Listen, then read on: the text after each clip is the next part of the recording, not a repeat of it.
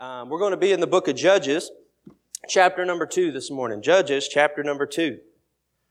Amen. Some of you, as you're turning there, some of you may have heard this message before. I, I taught this as a Sunday school lesson and tried to keep it down in teaching gear. Uh, and many of you came and said, "Hey, next opportunity you get to preach that on Sunday morning, uh, preach that on Sunday morning." And I've been praying about it, and I believe this is where the Lord would have us this morning. Um, this book of Judges, chapter number 2. Judges chapter number 2. As you're turning there, know this. The book of Judges covers a 350 year transition for God's people.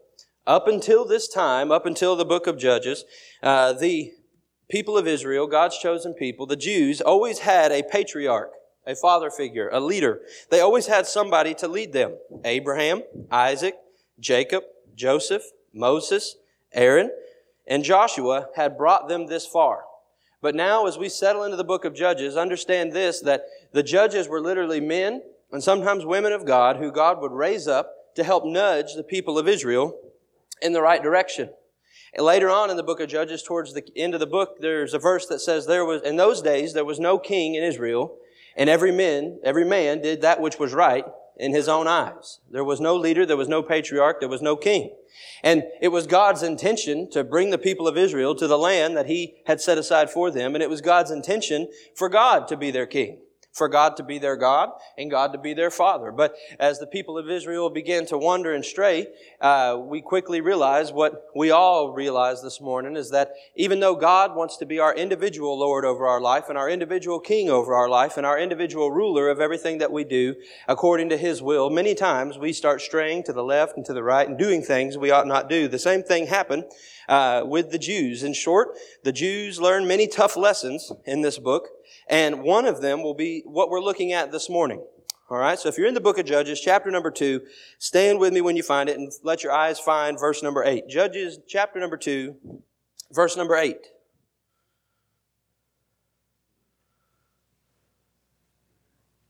Amen. Let's read verse number eight. And Joshua, the son of Nun, the servant of the Lord, died, being an hundred and ten years old. And they buried him in the border of his inheritance in Tim, Timnath in the Mount of Ephraim, on the north side of the hill Gaash. And also that generation were gathered unto their fathers, and there arose another generation after them, comma, which knew not the Lord, nor yet which the works he had done for Israel. Here we find the people of Israel that had watched the Red Sea part on both sides. Here we watched the people of Israel who had seen God's miracle after miracle in the wilderness. They watched the water flow forth from the rock. They watched the uh, well be turned pure. They watched Moses and Aaron do many wonderful works and Joshua do many wonderful works and lead them in the area of making it to this promised land. But here we find upon the death of Joshua a little comma. Some of you have never been to church before and heard a preacher preach on a comma, but that's what we're going to look at this morning. Look back at verse number 10 with me.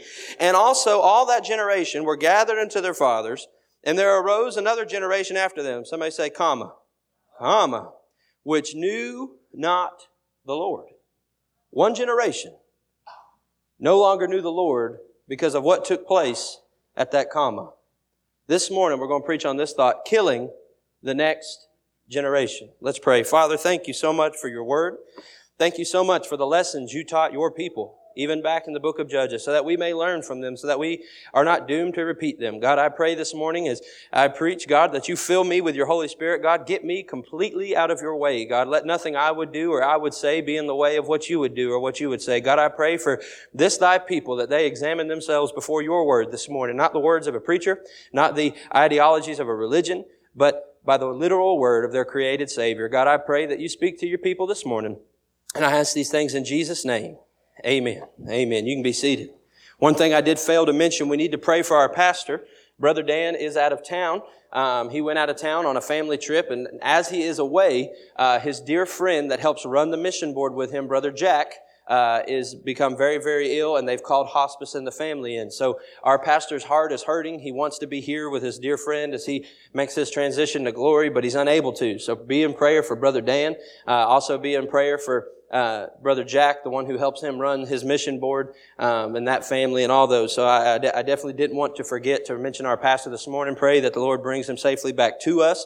Um, again, he's visiting some family out of town, and it gave us the opportunity to have a youth Sunday. So I'm always honored and privileged to have the opportunity to preach, um, especially to the best church in Rossville, Georgia. Somebody say amen. amen. Especially to the best church in Chattanooga, Tennessee. Somebody say amen. Especially to the best church in the whole wide world. Somebody say amen. Amen. So we zoom in here on the people of Israel and we found that the, the fellowship, if you will, the, the leading of Joshua had now passed off the scene. We had the leadership of a mighty soldier in Joshua. We had the leadership of a mighty man in Moses. And we had the leadership of a mighty priest in Aaron. And those three men have now died and passed off the scene. As Israel makes their transition into the land of Israel. We know that Joshua had led. Joshua fought the battle of Jericho. We know he came in there and, uh, in southern vernacular, he whooped some tail. Okay. They got some, them people out of there. They drove a majority of them out. And the land was equally divided amongst the 12 tribes of Israel. And they said, go, go take it, go manage it, go out there and take care of business. And remember God, He is your God. He is your King. You report directly to Him. But here we find very quickly, even in the span of this little comma, that the next generation after them, the Bible very clearly says, knew not the Lord. So how could this happen? By introduction this morning, we're going to look at the beginning of chapter number two, the beginning of chapter number two. So go with me to chapter number two, look at verse number one, and we're going to find a sobering reminder. A sobering reminder. Judges chapter 2 verse 1 says, And an angel of the Lord came up from Gilgal to Bochim and said, I made you to go up out of Egypt and have brought you unto the land which I swear unto your fathers. And I said, I will never break my covenant with you. God simply saying here through his angel to his people, do you not remember who it was that got you here? Who it was that brought you out of the land of Egypt, that freed you from that bondage, that freed you from slavery. And now I've brought you to a land. I've enabled you to possess it. I've enabled you to inhabit it. I've enabled you to take it and make with it your own, as long as you're my people and I am your God. That sobering reminder uh, was a simple reminder before he gets to the solemn rebuke. Look at verse number two. And ye shall make no league. Remember what I told you Israel? And ye shall make no league with the inhabitants of this land. Ye shall throw down their altars, but ye have not obeyed my voice. Why have you done this? You see, what he's calling Israel out for, for, right now is they would come into the land, and we're going to get into it in just a minute, and they didn't utterly drive out the inhabitants thereof. God told them, you don't want a part of their, uh, their wickedness. You don't want a part of their uh, little g gods that they worship. You don't want a part of their culture. You don't want a part of that. Those things are falls and traps and pitfalls. Get them out of there. Drive them out of there. Before you get into that land, before you set up shop, before you start raising your families and you start worshiping, get those people out of there. And he's saying, why have you done this? Because you didn't. You didn't drive them all out. You're starting to have conversations with them. You're starting to become friends with the world around you. So there was a sobering reminder, a solemn rebuke, and thirdly, a snaring recompense. Look at verse number three. Wherefore I also said, I will not drive them out from before you, but they shall be as thorns in your sides, and their God shall be a snare unto you. You see, children of Israel, God saying, hey, you thought you could play with it. You thought you could, you know, manage their ideologies and manage their truths and manage their politics and manage the things that they think are right and manage the thing. And you would be able to stick by the stuff. But what you're going to find out is they're going to be thorns to you. They're going to be snares to you. I don't know if any of you have ever got caught in a bunch of thorns. It is no fun. All right? It is something that will stop you in your tracks. It is something that will keep you from progressing any further. It is something that will distance you from where you're trying to get to. And at a lot of times, thorns will keep you from going that direction at all whatsoever. Thorns will stop you in your tracks. They'll keep you from going down the path that you're intended to go down. And he said, if you have ignored me, this is what's going to happen. They're going to be as thorns, and they're going to be as snares. They're going to be traps and pitfalls. And lastly, a sincere recognition. Look at verse 4. And it came to pass when the angel of the Lord spake these words unto all the children of Israel, then the people lifted up their voice and wept. This is good news. Verse number five, and they called the name of that place Bochim, and they sacrificed there unto the Lord. So the people of God there at the passing of Joshua had just realized the mistake they made. They had just realized that they had failed to do what God charged them to do. They had failed to drive out the enemy. They had failed to expel those religions and expel those little G pagan gods and uh, expel those things that God told them to get out of there. And they realized and they repented. And it says here they wept and cried out to the Lord for repentance. And it says they built there an altar and sacrificed. And uh, they are now in their eyes in good standing with God. And in God's eyes, they were in good standing with Him. But what they failed to realize was that the consequences of those sins would still rear around to reap their ugly face. How many of you have ever known that even though you know you're forgiven for something, even though you know you've prayed and asked for forgiveness for a deed you've done or a thing you've done, God absolutely 100% saved by the blood forgives you for that sin. However, the consequences of that sin will return to find you. And that's what we're going to look at this morning uh, in the uh, book of Judges as we get further into our text. Killing the next generation happened right there at that comma. You see, there was a generation, if you haven't got it yet, that followed God, knew God, had just finished sacrificing to God, had just repented to God. And then there was a little comma, and there arose another generation after them which knew not God. So how could this happen? How in the world does this take place? How in the world? And that's what we're going to look at this morning. We're going to break it down verse by verse and see exactly what took place because today, right now in 2021, the church abroad has grown silent in many areas, just as Israel was. But this morning, I don't have the privilege and honor to preach to the global church.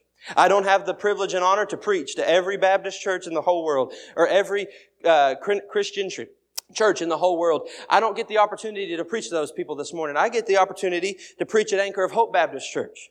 And while I know and I clearly understand that Anchor of Hope Baptist Church is full of people who love this next generation, who care about this next generation, who want to sacrifice for this next generation, I would be foolish to think that every individual truly understands the calling they have on their lives to care about the next generation. So I do understand, by and large, I'm in a church that would never intentionally kill the next generation. But there could be some mamas in here that are in danger of killing the next generation. There could be some daddies in here that are in danger of killing the next generation. There could be an aged saint of God that is in danger of killing the next generation. There could be uh, a missionary or a preacher or fill in the blank here in this room today that even though you may not realize it right there where you're at, you're in danger of killing the next generation. So I want to preach for just a few moments on that thought. Killing the next generation. How did this happen? You turn on the news and you see these young people marching for the things they're marching for, and you say, How did this happen? You go outside in the supermarket and you hear the words and the language and the, uh, the, the dress and the things that are going on in the world around us, and you ask the question, How did this happen? The exact same way it happened here in the book of Judges. Number one, killing the, the next generation happens when the church plays instead of purges. When the church plays instead of purges. For this section, we're going to go back to chapter number one. We're going to go back to chapter number one. You saying the church was playing preacher? Yep. Number one, they were playing politics. Playing politics. Look at chapter one, verse 21. And the children of Benjamin did not drive out the Jebusites that inhibited Jerusalem, but the Jebusites dwelled with the children of Benjamin in Jerusalem unto this day. Here we find the children of Israel making deals with those God has commanded separation from. You see, I understand we're in the Old Testament this morning.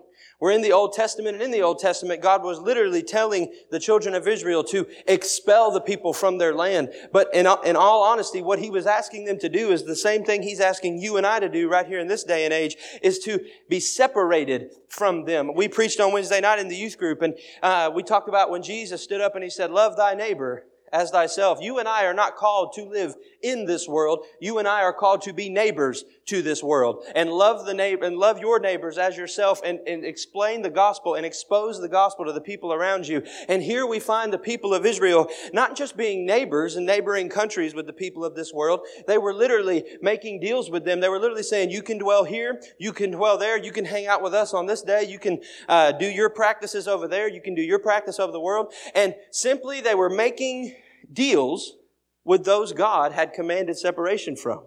And the church today is very much in guilt in doing this. We know that there's several things that this world has to offer that our churches, by and large, and our churches abroad have to offer us that we'll sometimes say, well, this isn't right according to God's word, but everybody else is doing it. Everybody else is doing it at their church. Everybody else is allowing it to go on at their church, playing politics. And God called us to be lights unto the world, not lovers of the world, didn't He? And a lot of times in churches, we make decisions and we execute things and we do things as leaders and as Christians and as people that are just regular members of Anchor of Hope, people serving in different ministries, before we make a decision, rather than consulting and say, what does God say about this? What does the Bible say about this? We say, well, what would the world think? Don't we? What, what would they think? Sometimes on an individual basis, we make decisions like that because we're guilty of playing instead of purging. I tell the teenagers all the time, we have game time out in the gym, but this is not a game. The Word of God is not a game. Christianity is not a game. Following Jesus is not a game. It's not something that we get to play. It's not something that we get to participate. It's something that God allows us by His grace, not flicking us off into eternity and allowing us to be part of His work and to be part of His ministry and be part of His kingdom. And He called people like you and called people like me to not play and not uh, in, enjoy the pleasures of the world on Monday and then enjoy the spirituality of a service like this on a Sunday. We are not to be playing we are to be purging, purging ourselves, purging our homes. If we're a daddy in this place, if we're a mama in this place, we've got a responsibility to watch and not let our kids play with things that they're supposed, they're not supposed to be playing with. How in the world could this comma come into play and that generation be passed off the scene and not know God because the parents thought it was okay to let their kids play and let their kids play and let their kids play when they should have been purging, purging, purging the things out of those phones, the things out of those social medias, the things out of those uh, ball fields that they were being influenced by? Playing politics. Number two, playing with power. There were certain enemies that Israel thought were just simply too powerful to conquer. When Joshua passed off the scene, they would come up on a group of people. You can read about it in chapter number one, and they would look at him and go, There's no way we can take them. There's no way we can take them. That battle is too great. We'll just let them be. We'll just let that group of people be. Now, what God say? Drive them out. I'll deliver all of them into your hand. I will go before thee. They watched the walls of an entire city of Jericho fall down, yet they lacked the faith to fight certain battles. Don't we do that? Thank you, Lord, for your blessing on me. Thank you, Lord, for what you've done for my home, for my family. And we see something that needs to be done. We see a need like summer camp. We see a need like uh, spraying Roundup around the church. Thank you to those men who came these past couple of weeks and sprayed the weeds. Brother Dan will be so happy. And we we see those type of needs. We say, I can do that. And they say, well, we need somebody to do this. And you say, ah, that's way too powerful. There's no way I could handle that. They were playing with power. They didn't realize just what God wanted to do for them. And there was a generation watching them that saw Christians, that saw God's children chicken out, that saw a group of mighty men get to the edge of the river and go, oh, there's no way we can take them. Can you imagine what that does to the next generation's perspective? They say, well, if your God can't beat them, why am I not on their team? Starting to make a little sense now? They started playing with power. They say, we're the children of an almighty God, the God of Abraham and the God of Isaac, the God of Jacob, the God of Moses that brought us this far. He's brought us this far and He's taken us this far and bless God He has, but we can't go down there. They'll whoop us. Think about that.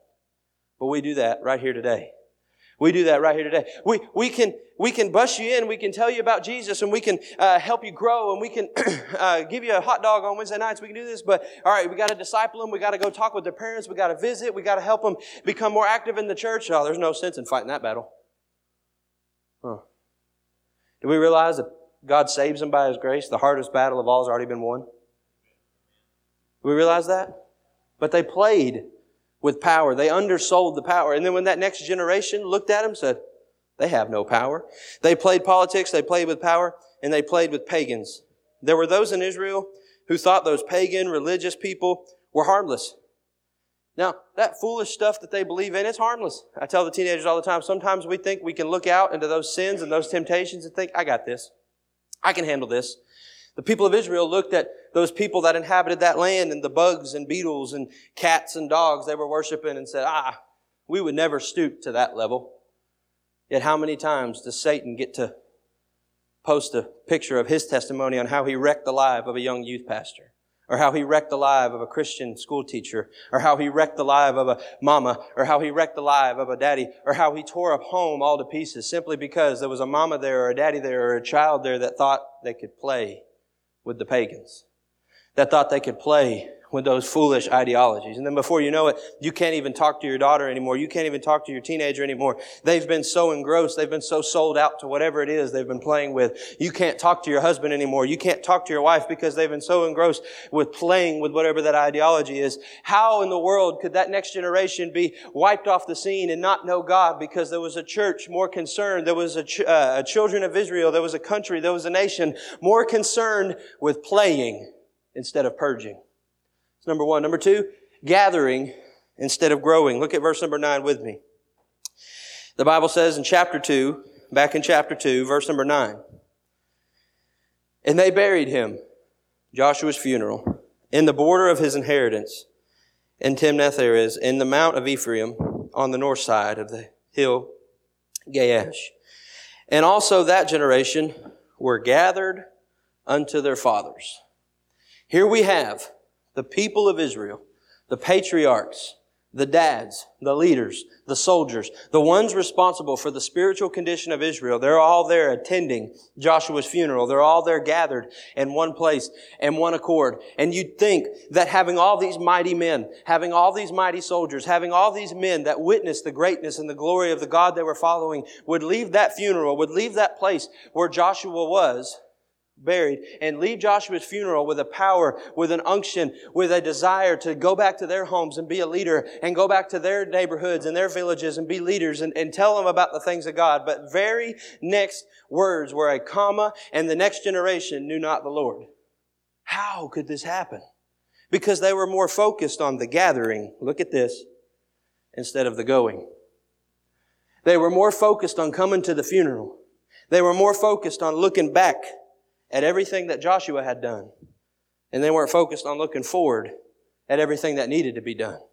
You see, this comma here happened because they were playing instead of purging, but because they were gathering instead of growing. What do we gather today? Number one, we gather explanations. Rather than searching for the truth in God on their own, they wanted to be spoon fed.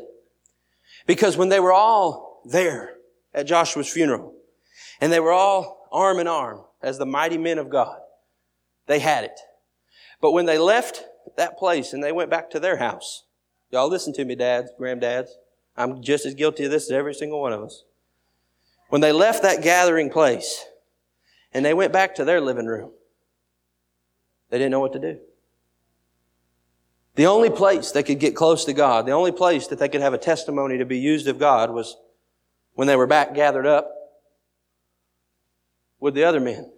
And when it came time to go, and when it came time to grow, and when it came time to lead, none of them were able to do it. Why? Because they had been so used to being spoon fed. They would time and time again, you go back and you look in, at Israel's history, every time something needed to be done, Joshua, what would you have us to do? Joshua, what would you have us to do? And then later on, the, and it continued on long after the book of Judges, Samuel, what would you have us to do? Saul, what would you have us to do? David, what would you have us to do? There was a group of men in Israel that came to the place where they had been so spoon fed for so long, and they had been so uh, watered down for so long that they forgot how to feed themselves.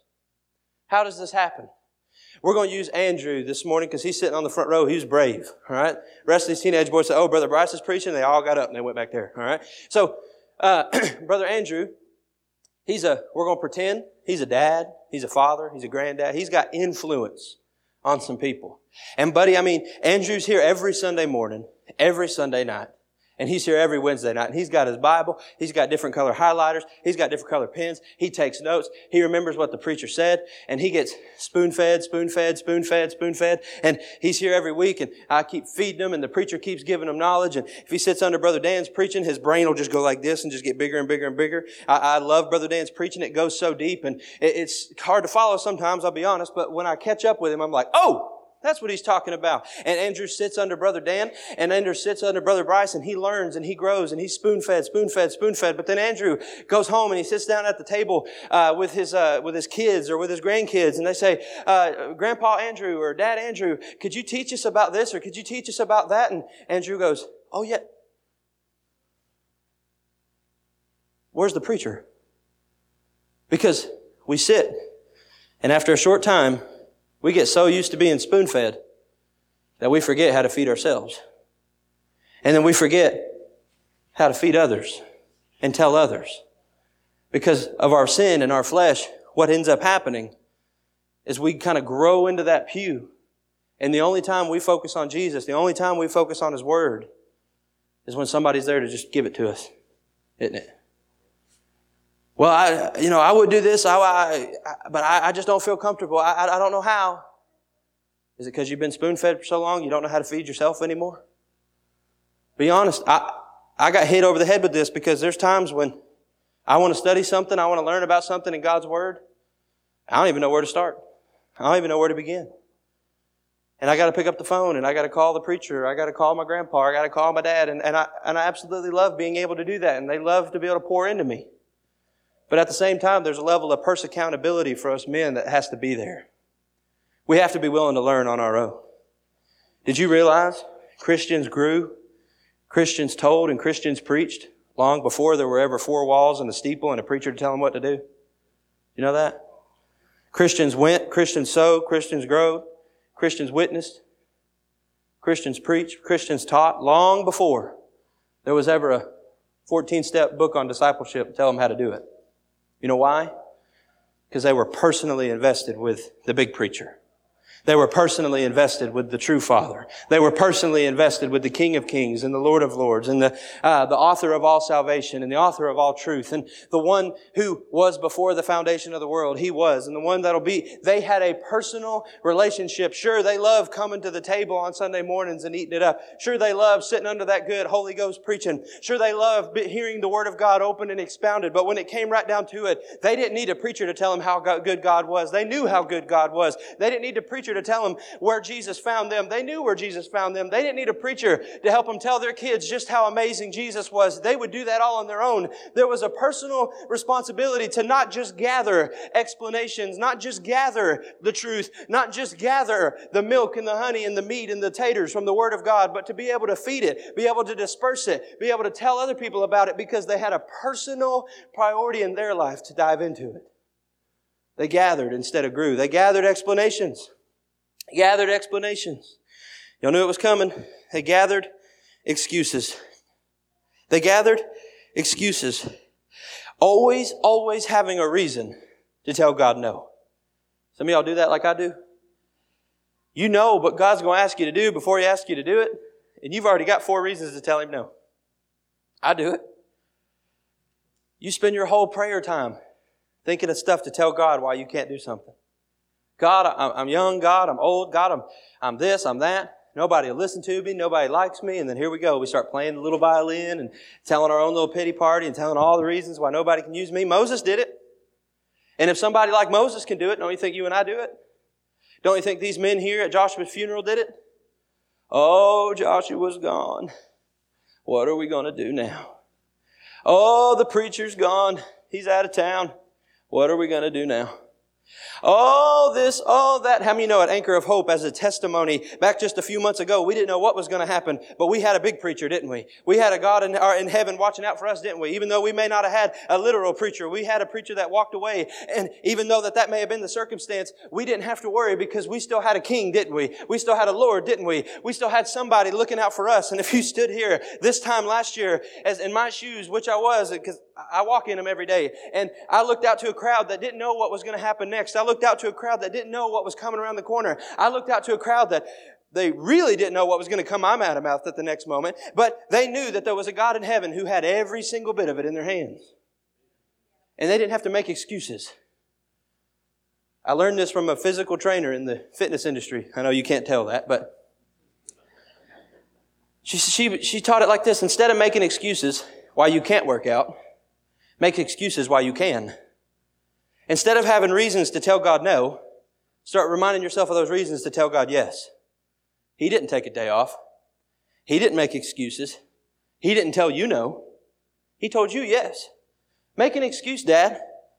What's, what's an excuse to tell God yes? I'm going to take my family to church every Sunday morning and Sunday night, Wednesday night because my excuse to do that is, is I want them to have a priority to see where the, the house of God is in the priority list.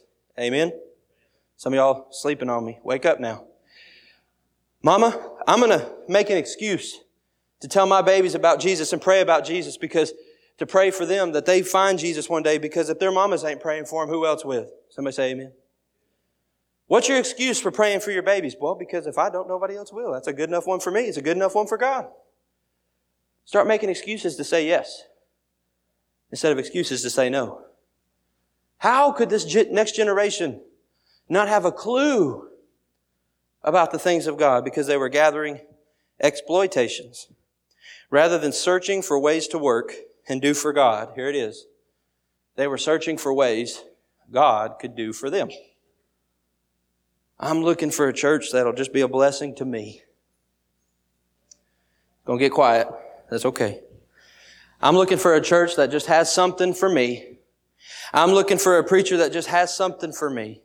I'm looking for somebody that'll just notice me, shake my hand. Tell, I'm looking for somebody to just help me feed my ego. I'm looking to go to a place and to worship at a place where it's all about me. That's what the children of Israel did. Their whole next generation went to the toilet because they had a generation of leadership that it was all about them. God, where are you going to take us next? God, what land are you going to give us next? God, what you going to do is, I want that mountain. I want that hill. I want that valley. I want that village. I want that well. I want that farm. I want that house. I want this. I want that. I want this. I want that. It's all about me. God, I just, I love coming to church, but nobody ever notices me. Nobody ever talks. God, don't you realize this whole thing's about me? I believe that's when God really gets to laughing. It's all about Him. It's all about Him. And the moment you say, well, preacher, but it's all about Him. Well, preacher, they didn't even know. It's all about Him. Well, preacher, I got mad because it's all about Him. Well, preacher, I don't know where I'm going to go because nobody has this for me. It's all about Him. You get to focusing on what you can do for God instead of what God can do for you. The rest of it will take care of itself. You'll be so busy working for the Lord. You'll be so busy in joy and admonition of the Lord. You won't care what anybody else is doing. I've been given a gift from heaven this week. Some of y'all didn't know. It came straight from heaven, like it was literally in the airwaves. Something's going on with the Verizon cell towers, and I have not got a call or text all week long. It's been great. It's been amazing. People, I've been calling you. I've, I've been leaving. I've, been, and God bless them, and I will handle anything what they what they need or what they what they want, whatever it is. But it's been nice just to, nobody needs me. Nobody needs me. But you know what? No matter what the cell towers are doing, no matter what Verizon's doing, God's still going, you need to be doing this. You need to be doing that. I love you despite this yeah, son, you messed this up. Let me slap you around a little bit. You, you need to act better there. You need to treat your wife a little better. You need to be a better dad to your kid. He's building me. He's growing me. He's teaching me, regardless of what the cell towers are doing, regardless of what Washington's doing, regardless of what the church down the street's doing, regardless of what the girlfriends are doing or the boyfriends are doing or fill in the blank there, regardless of what the social status is, instead of trying to gather every excuse, exploitation of what God can do for me and what God should give me and what God should bless me with, only thing I got to have had to focus on all week is what I can do for a holy and righteous God. And then it hit me. It should be like that every week, regardless if my cell phone's working or not. Shouldn't it? Playing instead of purging, gathering instead of growing, ignoring instead of instilling. Look at verse 10. And also that generation were gathered unto their fathers, and there arose another generation after them, comma, which knew not the Lord, nor yet the works nor yet the works which he had done for Israel. Verse 11. And the children of Israel did evil in the sight of the Lord and served Baalim. Verse 12. Could it get any worse? And they forsook the Lord God of their fathers, which brought them out of the land of Egypt, and followed other gods, of the gods of the people that were round about them, and bowed themselves unto them, and provoked the Lord to anger. Now we have a generation that the Lord is literally angry with. We would all admit, he looks at the United States of America and he's not very happy, is he? But we have the benefit of living under the dispensation of grace, where he's holding it back. He's holding it back as long as his will allows. And the judgment of God will fall on this nation and on this world. But until then, we live in a space of grace We live in a space of grace that allows us to do some things. Number one, instill the power of God. Instill the power of God. When you look to a young person, whether they're sitting here in Sunday morning service, or you see them working behind the counter at the gas station, or you see them in the drive-through at McDonald's, or you see them, uh, they show up one day and they say, "Hello, I'm 19 and I'm your boss." You know, whatever the case may be, you see that young person, instill in them. Don't ignore them. Instill what? Instill the power of God. All the things that he has done, all the times he has come through, and all the enemies and trials he's defeated. I got to have an interesting conversation this week. Um, the tragedy there in Israel has kind of sparked some different conversations, and uh, I had a man that's very historically knowledgeable. He knows a lot about the global condition. He's he's all the time researching and studying, and um, you know he just kind of got fired up, and he said, you know. Uh, Israel just keeps making everybody mad. Israel this, Israel that. And I said, well, hold on a second. I said, how much land does Israel have? And he named off the actual square mileage because, I mean, he's a very intellectual person. And I said, how big is that? He said, oh, it's just a little tiny piece of land. And I said, well, how much land does Iran and Egypt and uh, fill in the blank, Russia and all? I said, how, by comparison, how much bigger they are than, you know, than Israel? And he said, well, uh, a lot bigger. And I said, well, how about all the nations and, and, empires that have tried to kill Israel in the past? How big was Babylon? Oh, it was huge. I said, how big was Rome? Oh, it, it you know, had this size and this, and it went from here to here. And, you know, I said, how big was Greece? And, you know, at the time of Alexander the Great and all this, and all these different generations of people that have tried to wipe that teeny tiny nation off the face of the earth.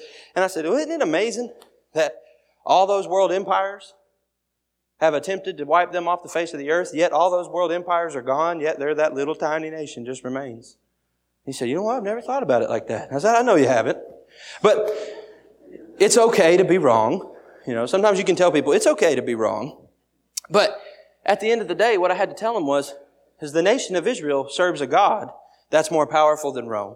The nation of Israel has a promise and a covenant from God that is more powerful than Iran, is more powerful than Egypt, is more powerful than the Palestinians, is more powerful than any group or uh, organization like the UN or the, fill in the blank there, the EU or whatever. And then one day the United States will turn their back, is more powerful than the United States. The covenant God has with His people Israel, no matter how tiny the land has, no matter how tiny the, uh, the area they occupy is, no matter how weak they may appear, you mess with Israel, you will lose.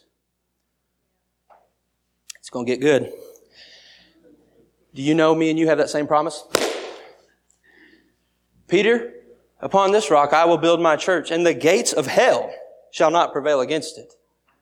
You know, after the death, burial, and resurrection of Jesus, how many times people have tried to come and destroy the church and have been tried to come and squash out the message of the gospel and have tried to imitate it, emulate it, and take it down a satanic road with false doctrine like certain religions out there. And time and time again, those religions pass off the scene. Those religions fail. Those religions take a left turn or a right turn and go somewhere. But time and time again, the remnant, Christ Church, the body of the local believer that believed Jesus died for them, was buried, and rose again, and his blood washes away their sins, they're still here. Are they? Are they still here? Say amen. If they're still here, then God's word is true. Because ten times more powerful empires, organizations, and enemies have come against the local New Testament church. Yes, yet here we are. Yet here we are. If we fail to tell the next generation that, we're failing to tell them about just how powerful our God is. I'm going to get to tell them there was a pandemic that happened in 2020, whippersnapper. And they were shutting down churches left and right, and nobody could pay their bills. And, but you know what? God was still faithful to his children. God still enabled people to help and to serve and to give. God used that time. He was more powerful than the pandemic.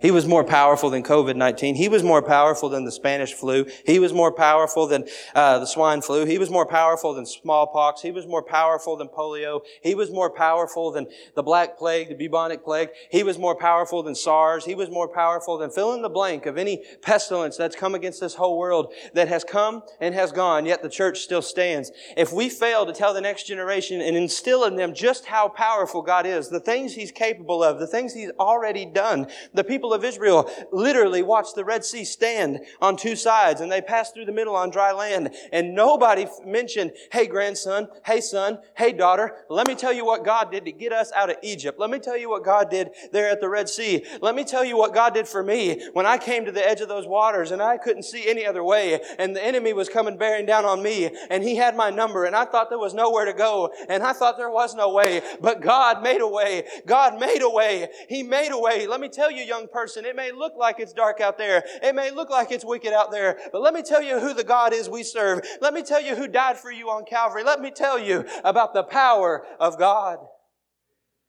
Instilling power. Instilling the presence of God. Joshua is dead. God's still here. That's the message there. Joshua's dead. God's still here. That's what they failed to realize. Oh, Joshua's dead. Let's all go home. I just want to dial in on this for a minute. I have all the respect in the world, and I would never disrespect the testimonies of the Billy Grahams and of the Billy Sundays and of the Lee Robersons and of the great men of God, D.L. Moody's, Spurgeon's. I would never, ever say anything to tarnish their reputation. reputation. But you know what they all have in common? And I mean no disrespect. They're dead. God's still here. We should absolutely honor the testimony and the lives of those men.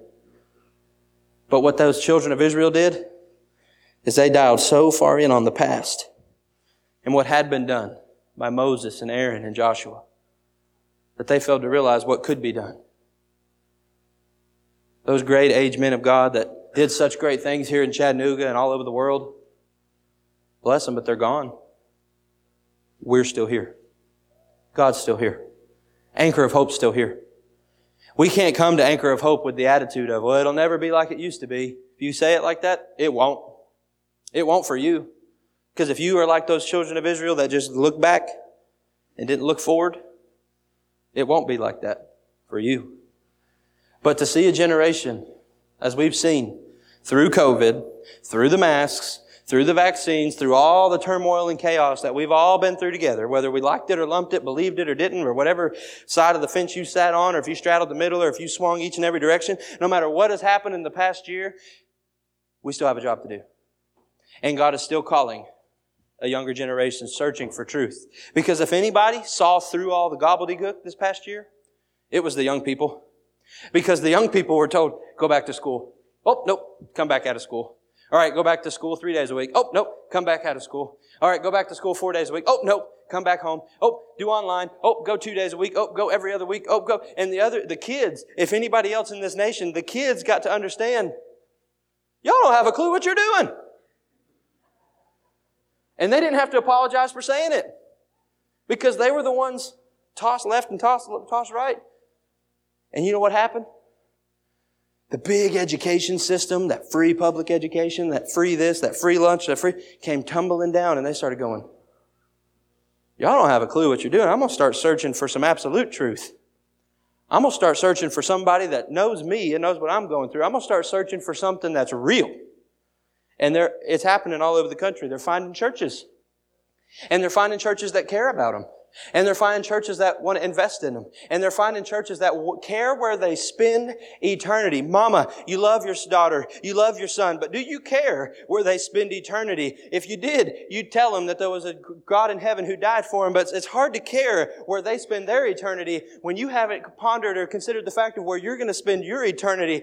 People, church members, People who came for the first time or invitation realize this morning that the way a generation dies, that the way a generation falls by the wayside is because people like you and people like me fail to instill the promises of God, the power of God, and the presence of God.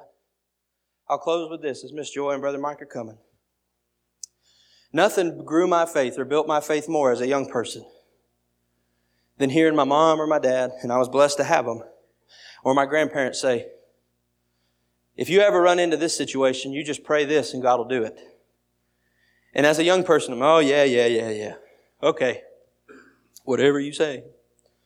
And then becoming a dad myself and having to pray some prayers that I, I had no way of helping and watching God go, here you go.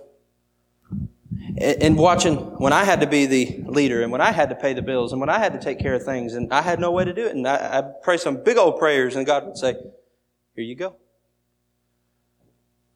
Nothing has built my faith more than that right there. Than the generation before me caring about what happened to me. Just caring about what happened to me, caring about where I spend eternity, caring about if I walk with the Lord on a daily basis, and caring about if I was going to be able to tell others how they could know Jesus as their Lord and Savior. I know typically on a youth Sunday we get a little bit happier or more of a joyous message, but this is what God laid on my heart. Some of us in this room could be guilty of killing the next generation. That's not something God would be very happy with. On an individual basis, as she begins to play, on an individual basis, some of us just need to be honest with God. Do we play instead of purge? Do we let our kids do some things that we know they ought not be doing? Do we lead by an example that's kind of more playful? instead of less, a little bit more holy? Do we gather and focus on these four walls and no more rather than go? Do we gather and only think about spiritual things and teach about spiritual things and hear about spiritual things when we're under this roof? Or do we go and do we grow? And lastly, do we ignore them instead of instilling them? Whether you have kids or grandkids or not.